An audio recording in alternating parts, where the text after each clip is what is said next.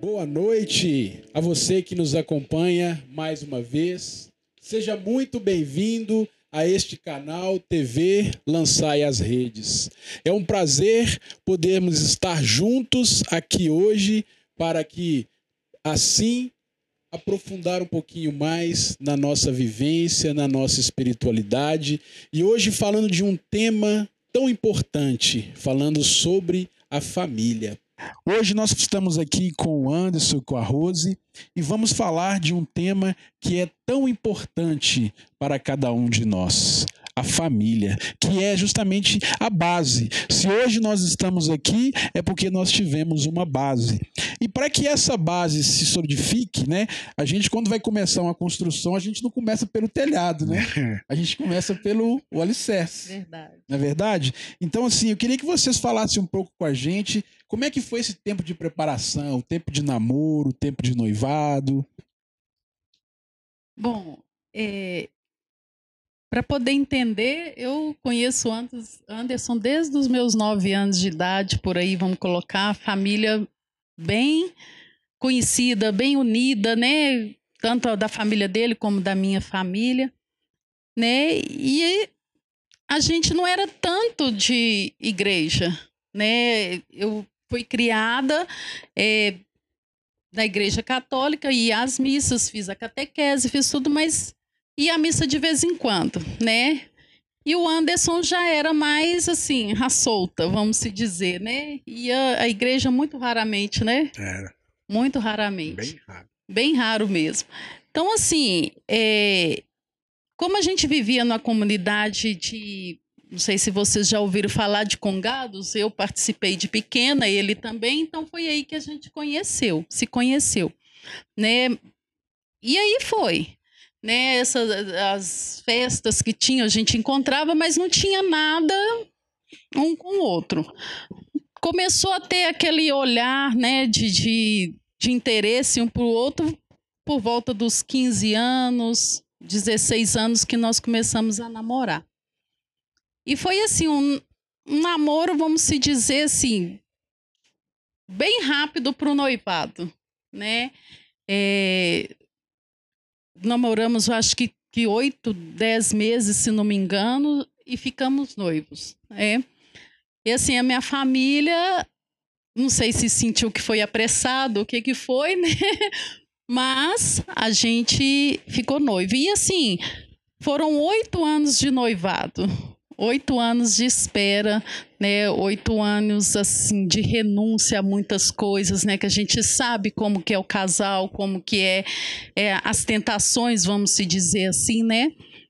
E esses oito anos foi um ano, os oito anos também de construção que a gente vamos, construir. A gente vai ter a nossa casa, né? E aí foi esse esse correr para o casamento, construindo.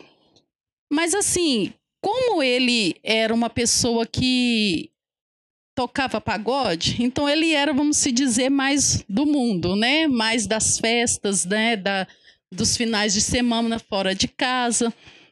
E eu acompanhava ele na época de namoro, mas não acompanhava muito porque tinha lugares que ele até falava assim: Ó, oh, esse lugar eu vou tocar, mas eu não vou levar você, não. Não vou levar porque lá é meio perigoso. Era no meio do não sei o que lá. Não vou levar, não.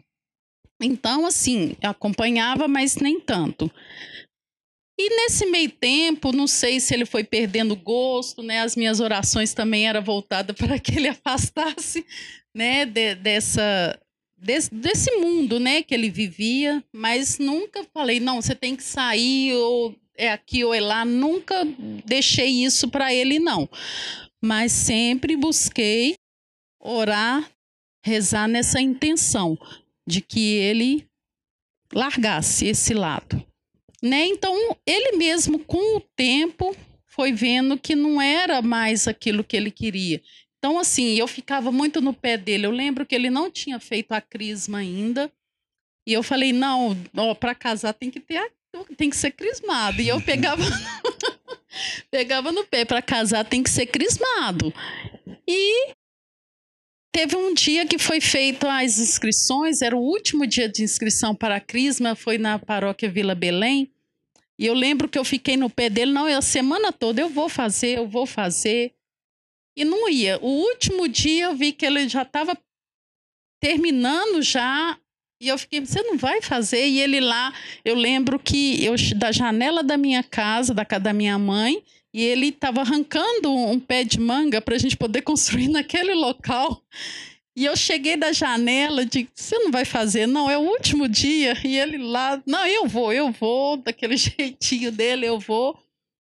E foi fazer, sim, e foi uma coisa que ele mesmo pode falar. Eu acredito que foi uma coisa muito boa para ele.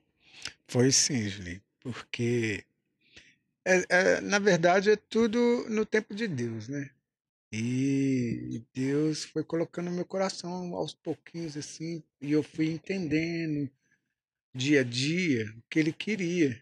E aí na missa da, na, na, lá na matriz, eu eu pude assim participando da missa, mais dormindo do que participando, mas no momento que, eu, que Deus tocou, eu falei, eu quero participar disso, eu quero aprender a tocar alguma coisa, eu quero poder ajudar, porque lá na matriz estava carente de músico mesmo. Eu sabia tocar, mas não era o meu estilo, era samba e pagode, né? E eu falei, ah, acho que eu tenho condição de ajudar. Mas esse momento era o momento que Deus já estava me chamando e eu estava aceitando o sim, dando meu sim, né? Então, a partir daí tudo mudou. Eu comecei a, a, a, a tocar na igreja, a Bia me, me convidou para participar no grupo de oração, sabe? E, e, uma coisa bem bacana que depois desse último dia de, da inscrição, aí no dia do retiro da Crisma, foi feita uma pergunta no auditório. É, com ela, a catequista pediu bastante sinceridade. Alguém aqui já faltou? Não faltou? Aí só eu e um rapaz que levantou, sabe? Que, é, então, ou seja, tudo que é no tempo de Deus é, é, é bem bacana, é bem certo, né? Porque eu deixei para o último dia, que era o último dia certo. Que não faltei nenhum dia, gostei demais, sabe? Cresci muito com a crise. E daí para cá, até hoje, a gente está nessa caminhada. Desde 99 foi minha crisma, né? Mas o chamado veio um pouquinho antes. Né, que eu já estava na crisma, mas eu já estava tocando nas igrejas é, lá na São Geraldo. Na verdade, era na matriz, né? Na Santo Antônio. Depois que eu passei a tocar mais na São Geraldo. Mas é isso, foi tudo no tempo de Deus, né? Eu achei que a Rose ia falar assim, quando ela chegou na janela, ela gritou assim: Ô Anderson, se você não for fazer a crise, não adianta arrancar essa mangueira, não, porque não vai ter casamento, não. Você vai fazer a crise, então você vai arrancar essa mangueira aí à toa. Não, cara, mas. E era, e era incrível porque o pessoal, todo do grupo de pagode dele, é tudo conhecido, um deles lá, um casal também, até padrinhos de casamento. E é interessante, assim, que ele ia na igreja, tocava no dia do pagode, ele ia também. Não largou de tudo, ficou naquele impasse, né? Eu acho que, igual falou, foi, tudo é tempo de Deus, né? Tudo tem a sua hora. Né? E ele lá e, né, no mundo e dentro da igreja, ele foi vendo aquilo que é melhor, aquilo que Deus queria para ele, né? Muitas coisas que ele foi tirando do coração, aquelas vontades, né? Que, que coisas do mundo, Deus foi tirando aos poucos. Então eu, eu creio assim, não precisava ficar tanto no pé, não precisava uhum. ficar tanto insistindo, né? E eu sempre confiei né, em Deus né, nessa parte de rezar e esperar. Rezar e esperar. Sempre eu tive isso para mim. Eu sempre fui aquela pessoa mais caseira e ele não era tanto caseiro, né? Então, assim, até mesmo dentro da minha família, às vezes, né, ouvi assuntos, né, tios e tudo, não, não vai dar certo, né? Sempre tem um para falar, não vai dar certo, não é isso, né? Então, assim, Deus tem um propósito na vida da gente, né? Ele sabe quem que ele vai usar para resgatar uma outra pessoa, né? E eu creio que foi esse caso, né? Do jeito que ele era, a vida que ele levava e hoje está dentro, né? Da igreja, está voltado mais para as coisas de Deus. Né? Vamos convidando você para ir dando seu like, para ir se inscrevendo no nosso canal, você que não é inscrito, né, ativando as notificações, compartilhando com seus amigos, porque como é bonito a gente perceber o trabalho e a ação de Deus na vida de uma pessoa. Porque a partir desse relato, né, que o Anderson e a Rose foram falando, a gente vai percebendo que se de fato o Anderson tivesse casado, mas continuado com a vida de solteiro, ia ter uma incompatibilidade, né? Não ia dar certo. Mas a Rose teve a sabedoria e, e como é bonito a gente ver a palavra de Deus se realizando na vida das pessoas, né? Porque tem um salmo que vai dizer que a mulher sábia, né, edifica a sua casa. Então, desde lá dessa preparação, né, a Rose já foi tendo essa sabedoria de Deus para não ficar apertando demais o Anderson, porque senão ele poderia desistir, né? Mas sempre acompanhando nos lugares que poderia acompanhar, né? Rezando, provavelmente convidando ele também para estar tá junto nas celebrações.